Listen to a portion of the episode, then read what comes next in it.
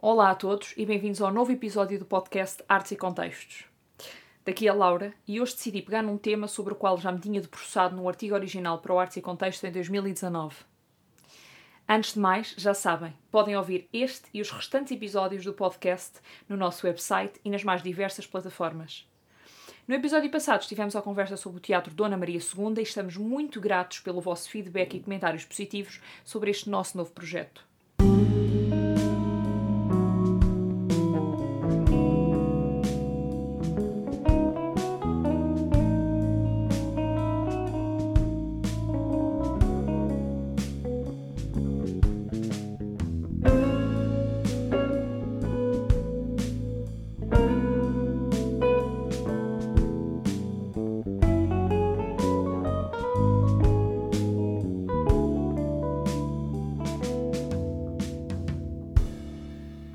Nome Billie Eilish não é desconhecido e está a tornar-se cada vez mais promissor dentro do mundo da música, onde tem lançado várias cartas afirmando-se como uma das mais jovens artistas a se ingrar no panorama internacional.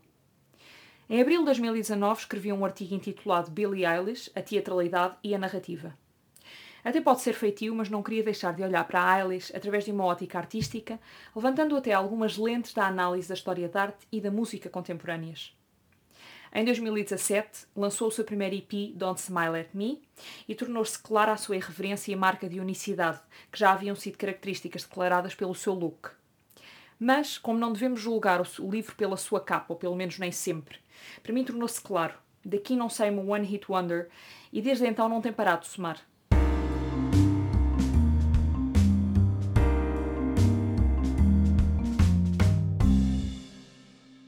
Próximo 007, No Time to Die, vai contar com o genérico homónimo de, de, original de Eilish e do seu irmão e companheiro de produção Phineas.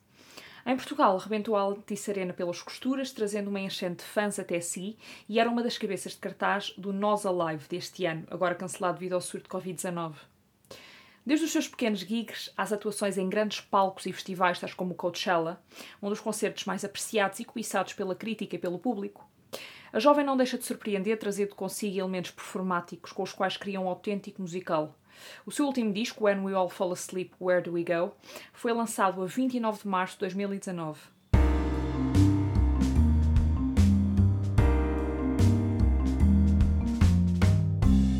Reconhecemos-lhe um estilo arrojado, moderno e que está a léguas do pop de chiclete.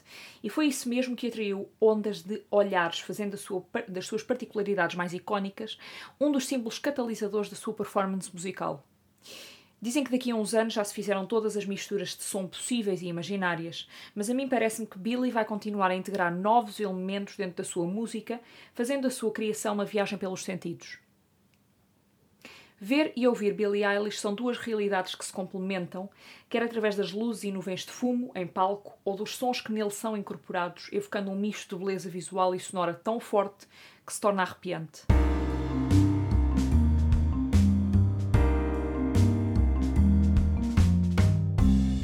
Performance e a teatralidade do seu espetáculo começam de imediato no ecrã, através dos seus videoclipes assombrosamente belos e criativos e continuam nas suas performances incapazes de deixar alguém diferente.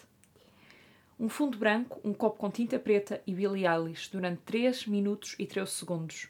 When the Party's Over é uma súmula da sua criatividade e talento levados ao extremo da estética, apelativa ao olhar e um arrepio para os sentidos.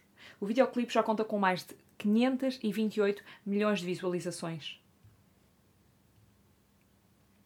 Mas é ao vivo que o seu insight criativo ganha um campo maior, deixando o público boquiaberto, rendido ao nível de criatividade de Eilish sem precedentes. A quente luz vermelha, os elementos gráficos, os flashes intermitentes, a banda sonora de um filme de terror, como muitos lhe chamaram, contemplaram a sua atuação de Bury a Friend no Coachella, quando lá atuou dia 13 de abril. O elemento mais marcante foi a presença de uma cama em ascensão em movimentos de rotação, à qual Eilish subiu. Uma performance de cortar a respiração como só ela o sabe fazer. Simbolismo, narrativa e avant-garde. Três das mais intensas características expressas na arte de Eilish.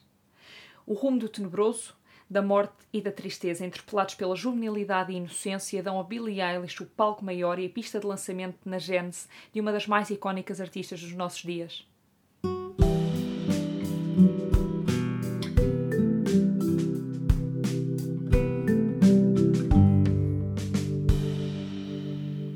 Este podcast está disponível de forma gratuita no Spotify, iTunes e YouTube e no website artesecontextos.pt. Obrigada por terem assistido a este episódio e subscrevam a nossa newsletter e sigam as nossas páginas de Instagram, Facebook e YouTube. E não se esqueçam, deixem a cultura entrar.